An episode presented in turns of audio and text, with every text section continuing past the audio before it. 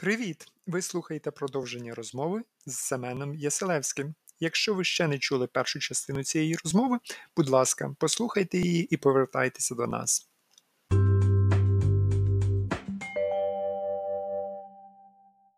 Добре, можливо, розпочнемо дещо з прикладного питання. От ми згадали про модерну. Цікавий факт: модерна саме назва була обрана через те, що там є літери RNA. Е, я колись читав про комерційний успіх модерний, і саме оце їхнє ноу-хау з захистом е, РНК, воно комерційно дуже успішне.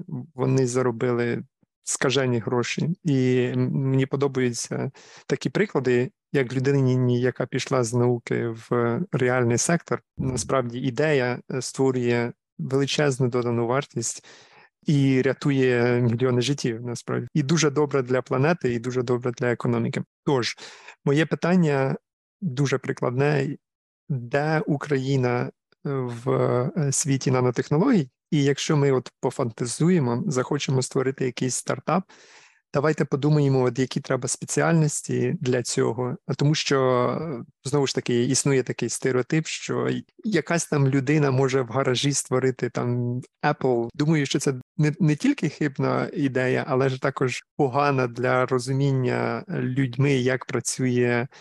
Як працює наука, як працюють технологічні компанії, як взагалі створюються компанії, що там ну ніхто не створює компанії в, в гаражі, і навіть той самий Apple він насправді, хоч технічно був в гаражі, але вся силиконова долина це продукт Стенфорду. Ну тобто, мається на увазі, треба якусь базу, де людей спочатку навчать чомусь, а потім вони вже будуть там умовно в гаражах е, щось створювати. Але гараж то, е, то ширма.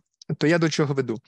Якщо ми от пофантазуємо і захочемо створити якесь підприємство, давайте подумаємо, який треба бекграунд, е, яких людей туди треба, і, можливо, є якісь очевидні е, гепи, якісь очевидні прощілини в Україні, скажімо так, чого не вистачає. От low-hanging fruit, так, якби от ми могли зараз закрити якусь прогалину, от можливо, якісь ідеї да, дуже очевидні. Угу.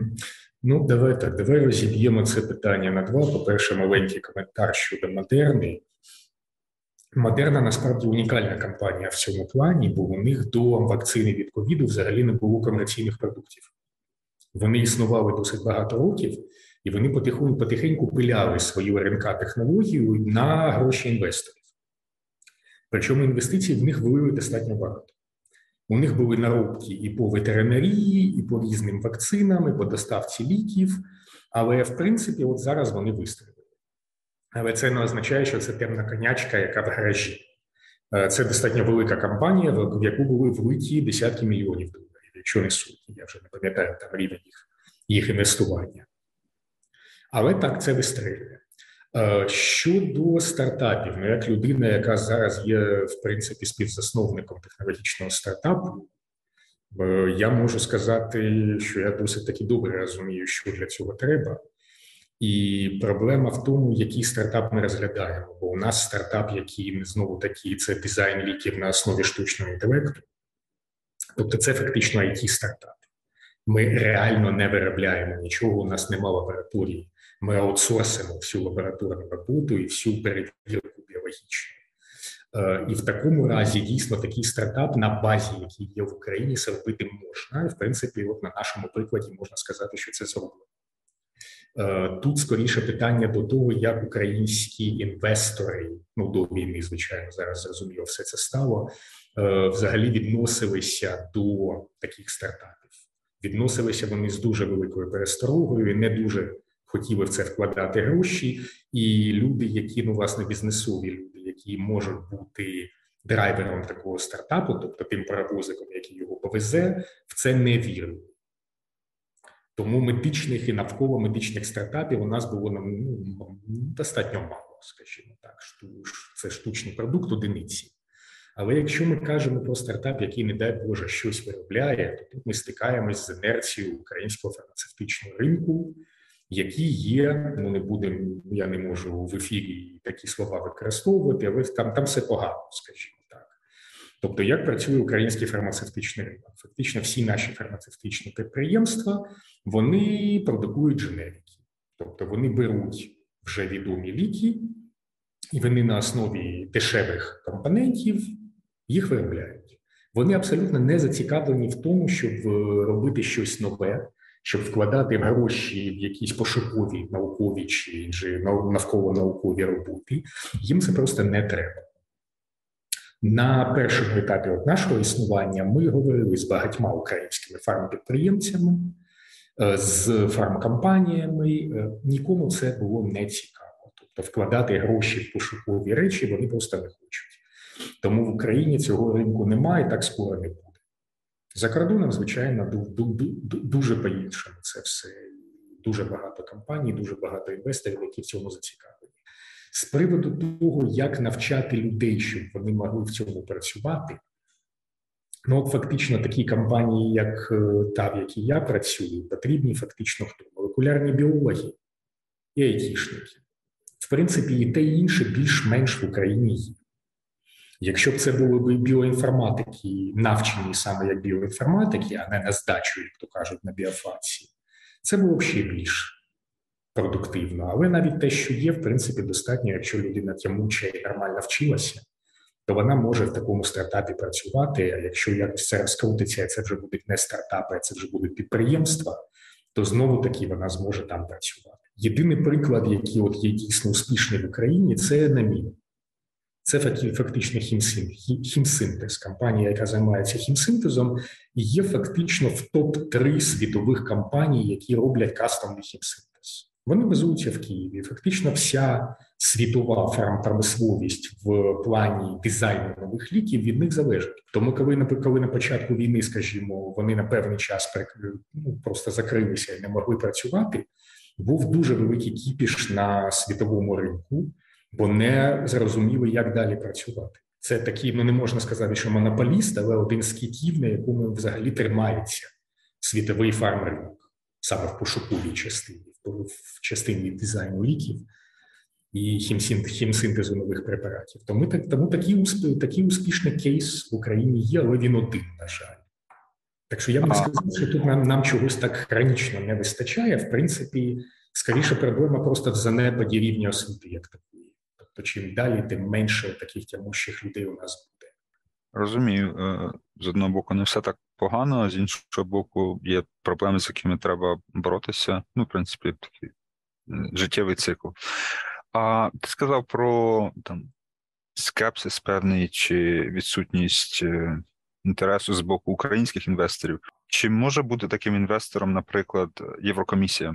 Е, я поясню контекст. Я зараз працюю в університеті, е, але там за 10 років роботи в різних університетах і в Україні, і там співпраці з Штатами, в Італії, і, і знову там в Україні. Це були приблизно однакові рівні організації структури. Тобто я розумів, що це університет, як він працює, звідки приходять гроші, куди вони йдуть. А от тут конкретно зараз е, все дуже залежить від європейських проєктів.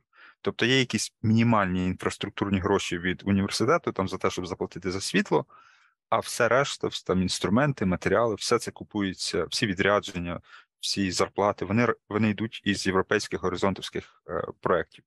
І ну, в мене тут робота така більш не наукова, а менеджерська. Це такий project management, це написання грантів, я можу можу навіть не розбиратися дуже глибоко в там в темі батарей. Треба треба розуміти просто, як все це працює. І до чого я веду, що в написанні цих проєктів ми формуємо такі, це називається консорціум, це багато партнерів, це університети, це приватні компанії, це стартапи, це е, малі компанії.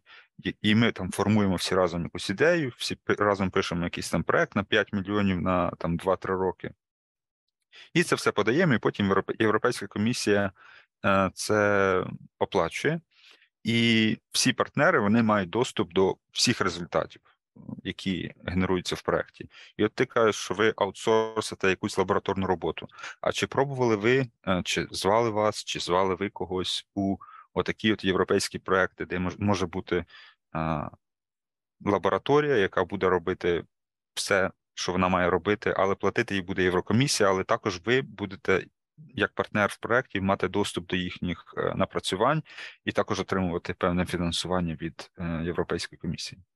Ну, Павло, ну, по-перше, давай я тобі поспівчуваю як людина, яка менеджила європейський проект на шість країн свого часу, але мені за це гроші не платили, тому ти в трошки, в трошки кращій ситуації в цьому плані. Е, звичайно, це робити можна. Єврокомісія зараз досить таки заохочує саме приватні компанії, Small Medium Enterprise, у них, у них є спеціальна програма в Horizon Europe, тобто все це є. Проблема в чому? Фактично, в будь-якому проєкті зараз треба мати комерційного партнера. Ми намагалися як компанія брати участь в кількох проєктах. Вони, на жаль, не виграли, бо це досить конкурентна річ. Але в принципі пробувати можна, і надалі ми будемо пробувати. З Єврокомісією проблема в тому, що це забюрократизовано, і нам, як вченим, це досить звично. Тобто ми сидимо, все це оформлюємо, в цьому всьому каперсаємося. Для бізнесу це трошки нетипово. Бізнесу набагато практичніше, і вони мають набагато більше зиск від того, що вони поїздять по якихось виставках і десь почіпляють якихось інвесторів, поговорять з ними просто голосом, отримують гроші. Е, ймовірність цього набагато вища. Тобто, вже з того, що я практично бачу, я цим не займаюся, бо я науковий консультант в стартапі. Але принаймні, от е, взаємодію з Єврокомісією, з грантами веду саме я. От я поки що жодного гранту таким чином виграти не зміг на кампанію. А от наш менеджмент, який бігає по виставкам і там торгує лицем, вони вже щось там познаходили. Так що просто конверсія набагато вища від цього. І багато приватних компаній просто не хочуть морочитися з цією євробюрократією, бюрократією, яка дійсно є ну досить таки важкою в плані взаємодії з нею. Багато паперів, все це довго, нудно. Не всі хочуть. Але, звичайно, цим займатися можна. Але не можна від цього залежати. Тобто, те, що я хочу сказати, що компанія не може їхати на європей... на грошах Європейської комісії, бо ймовірність їх отримання порядка 10%, і треба рік чекати. Це рік якось треба прожити на чомусь, на якихось грошах, е, доходах, інвестиціях до чого. Тому це як додатковий бонус, так звичайно, як основний, е, основне джерело доходу. Павло, я думаю, що твій приклад досить є таким винятковим, бо тут замішана геополітика. Європейська комісія дуже зацікавлена в створенні свого власного виробництва батарей щоб не ну, щоб не робити, не залишати Китай монополістом. Тому тут це більш успішний кейс, я думаю, у зв'язку з да, з геополітичними факторами. Так, ну і знову таки політика взагалі дуже сильно впливає на всі ці грантові справи. Тобто, твій проект, який є не в контексті сучасної політичної повістки, він має дуже мало шансів виграти насправді. Так само, як ми свого свого часу подавалися на наукові гранти НАТО, які повинні якимось чином прив'язані бути до якихось там оборонних чи навколо оборонних речей.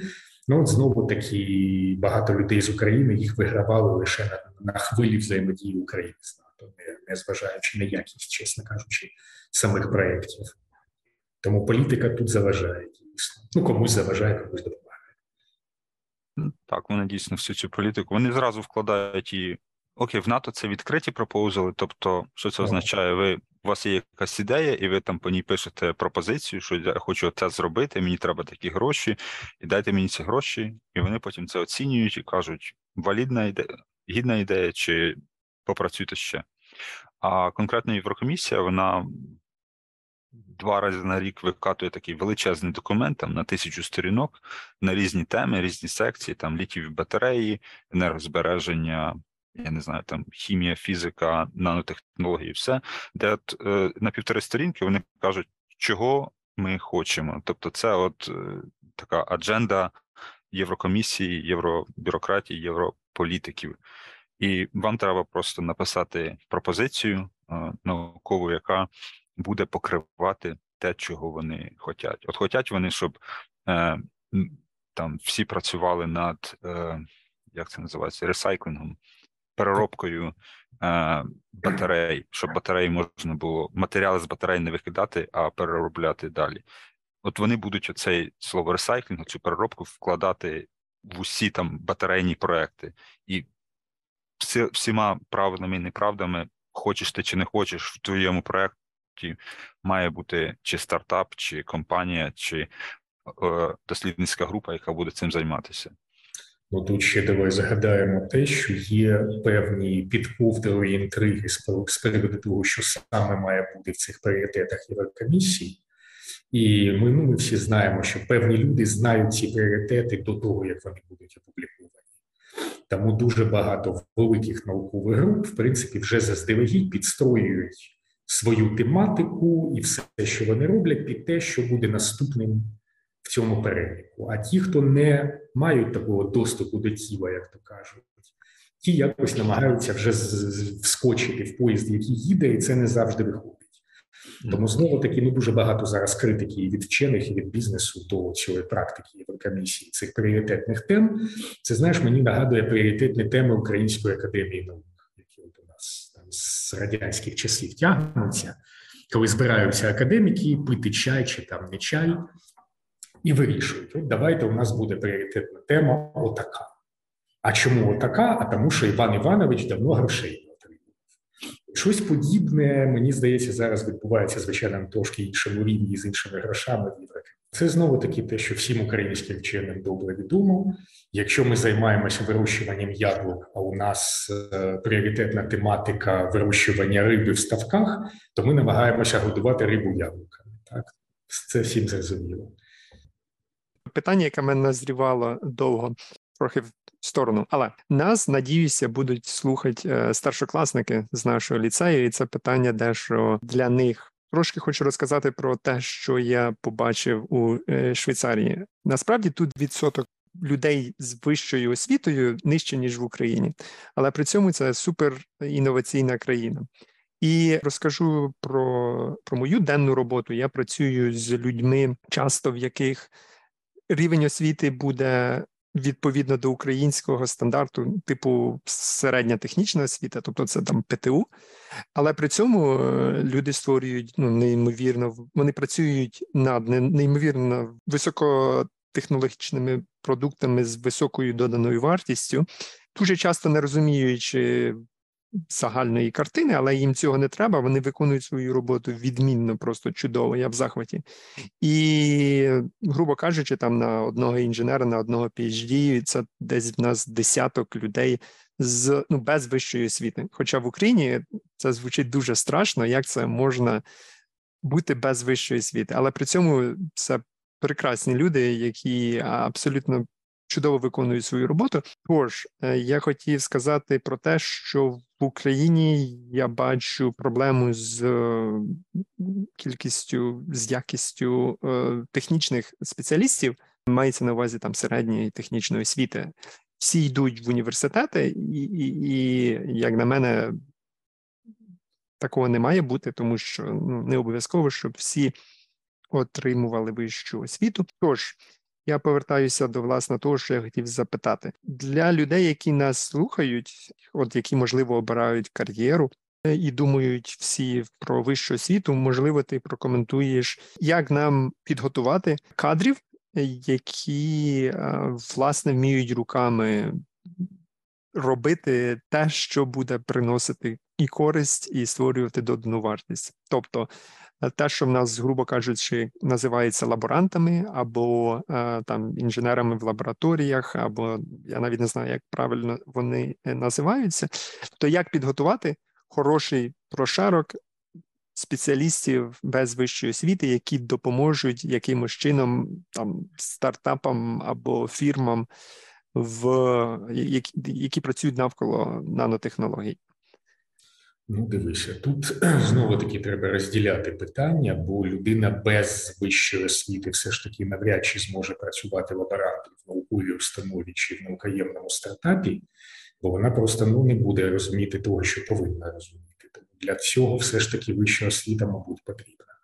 Якщо ми кажемо про саме технічних спеціалістів, технічних, те, що те, що називається, які працюють в лабораторії, наприклад, обслуговують мікроскоп технічно, міняють mm-hmm. там лазери, лампочки, вирішують якісь механічні проблеми, замовляють комплектуючі і так далі.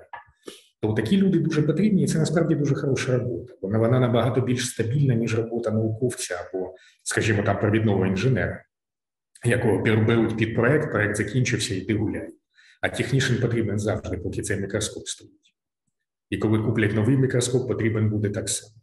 Тому це досить досить непогана кар'єра для людей, які не мають амбіцій саме там рятувати світ і винаходити якісь вакцини. Так? От як готувати таких людей, це це болюче питання. Бо в Україні абсолютно розвалили профтехосвіту, а те, що було, воно було непридатне для сучасних умов, так чи інакше, то може і добре, що розвалили, але проблема в тому, що нічого нового не створено. Тому зараз у нас. Ну от я не знаю, як можна підготувати такого технічного спеціаліста, який буде обслуговувати електронний мікроскоп в умовах України, якщо він не поїде за кордон довчатися. Я думаю, що це зараз неможливо, на жаль. Звичайно, там ну, технічні вузи, той самий КПІ, до якого я, до речі, не маю жодного пієтету, але це мої персональні заморочки. Вони можуть випускати дуже хороших спеціалістів, але в основному через брак технічної бази є певні проблеми. Якщо ми кажемо саме про біотех, то проблеми великі. Якщо ми кажемо про техніку, електроніку, напівпровідники, проблеми є, але менші. З біотехом взагалі біда. Бо у нас просто поки були якісь працюючі наукові лабораторії, то принаймні люди приходили там стажувати. Зараз, чим далі ми йдемо, тим менше таких лабораторій, вони розвалюються, закриваються, люди їдуть, йдуть і так далі. І база просто ну нема бази по великому рахунку, щоб таких спеціалістів готувати. Тому, якщо людина має такі кар'єрні амбіції, я ж я б все ж таки радив за кордон їхати, бо які б ми не були всі тут патріотами, ну нема такої можливості зараз в Україні. Та, власне, і без війни її не було. Невеличкий свій досвід особистий. На певному етапі мені взагалі пропонували так, податися на роботу в Джеол. Джеол це великий виробник е, електронних мікроскопів. А я ж я ж не мікроскопіст і взагалі не дуже розумію, що там відбувається. Ну, техніком там будеш там їздити, там буде контракт там з трьома-чотирма інститутами, і будеш там три-чотири мікроскопи е, вести під своїм обслуговувати, обслуговувати там, переїжджати, там міняти якісь лінзи чи робити рутинний е, рутинний огляд цих мікроскопів, щось там калібрувати, налагоджувати. Я ж нічого не знаю про це все. Нічого тебе научать. Тобто історія в тому, що іноді таким великим, але це велика компанія, це дуже велика компанія. Джол це там порядка, я не знаю, як е, там. Zeiss, чи Siemens, чи Philips, це це ну, велика так, компанія. Тільки не в оптиці, а mm, так. І їм вигідно взагалі взяти людину, яка щось розуміє, яка щось десь чула, в якої є якась база, але вже конкретно по їхній, е, по їхньому обладнанню, по їхніх моделях, от її провчити там півроку чи три місяці, дуже інтенсивно провчити. Потім ця людина буде ходити разом із майстром, який розбирається, і буде практикуватися, буде дивитися, як це все працює. Зробити таку невеличку піврічну інвестицію, півроку заробітної плати, я не знаю, скільки це буде там 20 тисяч євро там в європейських реаліях. Це буде абсолютно крута зарплата. І за ці 20 тисяч євро вони отримують спеціаліста, який буде на них працювати 20 років через те, що він знає конкретно оці мікроскопи, а інших він вже не знає. І окей, він зможе там піти перевчитися, але вони створюють класні умови для того. А тим не менше, для того треба треба технічна база, треба якийсь мінімальний Треба база, треба, треба освіта. Ну от зараз в інституті в Празі, де я працюю, у нас в групі є, власне кажучи, українець, який тут працює дуже давно, який саме цим займається. Тобто обслуговує техніку, мікроскопи в кількох інститутах, прекрасно себе почуває. Тобто, це якраз такий випадок, тобто людина захистила PhD, а потім вирішила, що вона не хоче займатися цими перегонами з науковими грантами, пішла працювати технічно і прекрасно себе почуває. Тобто, це досить таки нормальна кар'єра. І скажімо так, якщо я якби я свого часу 20 років тому знав реалії сучасної науки, які тоді були трошки іншими, я б напевно теж щось таке обрав собі. Бо це набагато краща кар'єра, набагато більш стабільна, ніж кар'єра сучасного науковця. Цей приклад, що ти Семен навів, тут людина мала PhD, і Павло тобі розробили пропозицію. Ти вже теж мав PhD, я правильно розумію? Так. Тобто, це ну, два приклади, які показують, що все ж таки не то, що вища освіта, а навіть аспірантура, PhD потрібні для такої, ніби технічної роботи. Ну, як на мене, це трата людського ресурсу і трата часу. То якщо цю роботу людина може виконати з двохрічною освітою після школи, то, як на мене, це значно раціональніше і для людини, і для суспільства в цілому. Так, це ми це ми говоримо про класичну проблему перепродукування PHD взагалі в сучасній системі, коли 90% людей з PHD повинні йти з науки. Це проблема, про це всі знають, але всіх це влаштовує. Бо аспіранти і постдоки – це практично безкоштовна робоча сила, яку можна використовувати. І поки це так буде, воно так буде тягтися. А от що робити далі людям з PHD, ну тут треба пояснювати тим молодим людям, які зараз вступають до університетів, що така ситуація буде. Що після того, як ви захистите PHD, у вас 10% шансів, що ви в науці залишитесь. Тобто, треба готувати себе до того, що ви або одразу йдете в індустрі, або взагалі не захищаєте PHD і йдете туди з самого початку. Тобто, взагалі не до академічних установ, а до, до, до якихось, якихось бізнесових технічних фірм, які вас візьмуть без PHD. Бо все ж таки в наукових установах PHD бажано через те, що ця людина буде працювати з вченими, і вона повинна принаймні розуміти специфіку. Якщо ти сам не пройшов через цей марафон і не захистив PHD, тобі важко зрозуміти, чим дихає та людина, яка реально на приводі працює. Тому в цьому питанні дійсно ну, важливо мати певний досвід власний. В фірмі, яка там займається, я не знаю, промисловими роботами, конвейерною зборкою автомобілів чи чимось таким, цього не потрібно. Мене особисто, як просто людину, яка живе в місті, турбують наночастинки, які не просто не потрібні, а шкідливі. Це саме продукти згорання палива, органіки. І от е, чи є якісь рішення крім звичайно того, щоб просто перейти на інші види енергії. Я чув, наприклад, про там е, фільтри або е, фіксацію е, карбо, не карбону, а СО2, тобто вуглекислого газу, є вже експериментальні установки.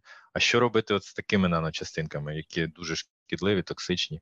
Чи будемо ми колись їх фільтрувати, чи ми просто змінимо е, типи енергії?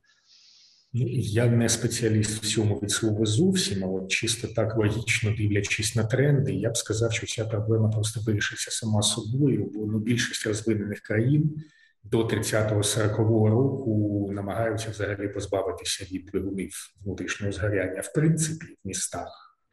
Тому я думаю, що ця проблема просто відійде. На промислових електростанціях, які ще досі працюють на викупному паливі, там же фільтри, в принципі досягли такого рівня, що там немає такого рівня забруднення, як від автомобілів. Та і від автомобілів останні євростандарти вони вже далеко не такі, як там трактор радянський, який там викидав сажу в повітря. Але в будь-якому разі, мені здається, через 20 років проблема просто зникне через те, що все буде на електродвигунах. Мені здається, по-перше, це мікрометровий діапазон, 2,5 мікрометра, то ми вже е, вийшли.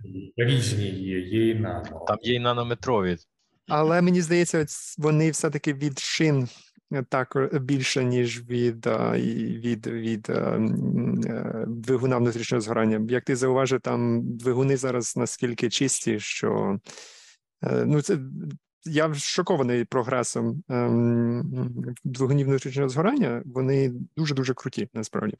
А от шини шини генерують дуже багато ем, насправді забруднення в повітрі. Тобто, навіть якщо ми перейдемо на електромобілі, е, все одно.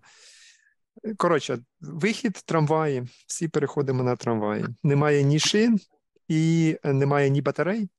Погано для Павла е, роботи не буде. Але чи, чи, чи, чи літаємо на коптерах? Тобто знову таки шин нема, тертя нема. Коптери погано, бо там рідкоземельні метали, кобальт. Погано для планети. В електромобілях не краще в цьому плані. Ну так, тому тому я за трамваї. Там все рівно є тормозні колодки, і вони теж генерують, на жаль, наночастинки, ну, коли Е, тверді частини труться одна об одну, то генеруються все ж таки якісь наночастинки шкідливі. Але Скажімо може так, щось придумати. Універсальне вирішення проблеми озеленення. Тобто в містах треба більше дерев, більше кущів, більше трави, щоб все це осідало. І в принципі в Європі ну, вже давно це розуміють. Тобто я не бачив в жодному європейському місті нові трамвайні лінії, наприклад, без зелених кулій. Так що, в принципі, відомо, що з цим робити. Так, абсолютно хороша ідея. Я також колись працював із чистотою повітря, і тут скажу дійсно, це це було аналіз якості повітря саме на присутність аерозолів, наночастинок, е, не наночастинок, е, твердих зважених частинок. І скажу, що в мене не була така велика вибірка, але от я брав вибірку в на проспекті науки, де от знаходиться інститут фізики. І, наприклад, одна та сама локація, але там з різницею там в 10 метрів від дороги. Була одна локація конкретно над дорогою, інша локація вже в парку, який знаходиться на території, то дерева дуже круто вбирають на себе, абсорбують на собі, е, акумулюють на собі оці всі зависі, які продукує великий і шумний проспект. Тут, можливо, вже не наночастинки, але також використання карбону в медицині, можливо, можливо, таке останнє питання: активоване вугілля. Що це взагалі таке? Для чого воно взагалі треба? Хотів би про це поговорити. Окрім е, окрім саме ну, внутрішнього кишкового, як як, як сербент, я чув, о, що в Києві інституті адсорбції колись розробляли такі прилади для гемодіалізу на основі активованого вугілля. От, наприклад, це це не був це не був це не був нановимір, але це я думаю, що це має бути досить е, велика розвинена поверхня для того, щоб селективно не знаю, чи це селективно асорбувати е, сечовину, яка є в крові. Е. Так, ну взагалі всі апарати штучної енергії, вони всі працюють так само. Це просто сербент в колонках по великому рахунку, який очищає кров. Наскільки воно селективно, чесно кажучи, не знаю, ніколи з цим не стикався так предметно, щоб знати, як воно працює. Але принаймні це все сорбенти з розвиненою поверхнею або на основі карбону, або на основі кремнію, або на основі чогось ще. Але в принципі принцип роботи однаковий. Так що тут, мені здається, просто технологічна задача стояла якось дешево і сердито зробити на основі активованого вугілля таку колонку. Тому, в принципі, наукової якоїсь новизни я тут не бачу. Інженерна проблема так може бути. Так, наскільки я розумію, дійсно стояло питання дешевизни і сердитості, оскільки дорожчі е, аналоги вони будуть е, працювати на основі мембранних технологій. А в нас от саме вирішили зосередитись на активованому вугіллі через те, що через те, що його було просто багато. Ну, його багато, воно дешевше і технологічно простіше.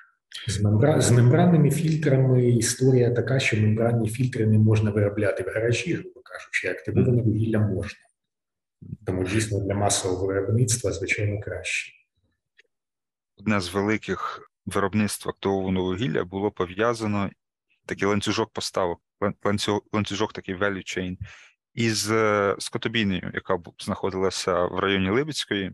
Ця скотобійня продукувала дуже багато м'яса, а побічним продуктом було дуже багато кісток. І ці кістки в спеціальних печах за спеціальних умов е, перероблялися в активоване вугілля, якого було дуже багато, і тому на основі цього активованого вугілля от в Києві працював інститут, як його можна застосовувати, що з ним можна робити, і е, зробили в Києві саме штучну нирку на основі активованого вугілля. Так, ну тут ще треба згадати, що за радянських часів активоване вугілля це був стратегічний продукт для протигазів, тому в принципі дуже багато йшло на це, і залишилися підприємства, і залишилися наукові інститути, які це розробляли. Потім якось вони почали перепрофільовуватися під якісь мирні речі з тим чи іншим успіхом.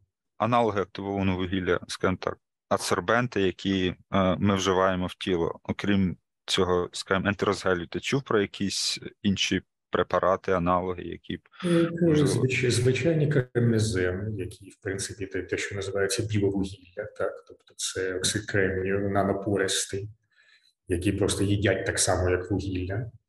От е, якихось інших, ну їх багато, в принципі, але саме для таких медичних застосувань я не пам'ятаю щось іншого. Може, може зараз щось інше. є. Але з точки зору ціна якість, то мені здається, аналогів немає. Для більш тонких речей, звичайно, там використовуються більш складні методи, знову таки мембранна фільтрація, і дуже багато всього. Ну, от зараз е, у нас же тема з пов'язками для ран, які теж у нас в інституті фізики розроблялися.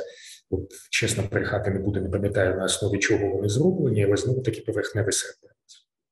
Хітозан, можливо. Так, може бути.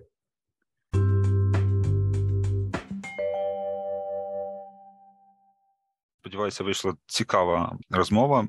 Особисто мені було цікаво. Сподіваюся, що слухачам нашого подкасту також буде цікаво. Я дякую Семену за те, що відгукнувся на наше запрошення, за участь, за цікаву розмову.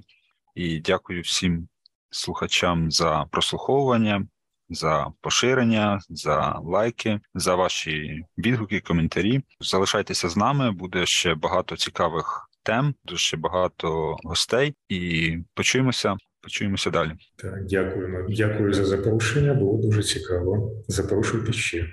Обов'язково. Бувайте. Так, до побачення.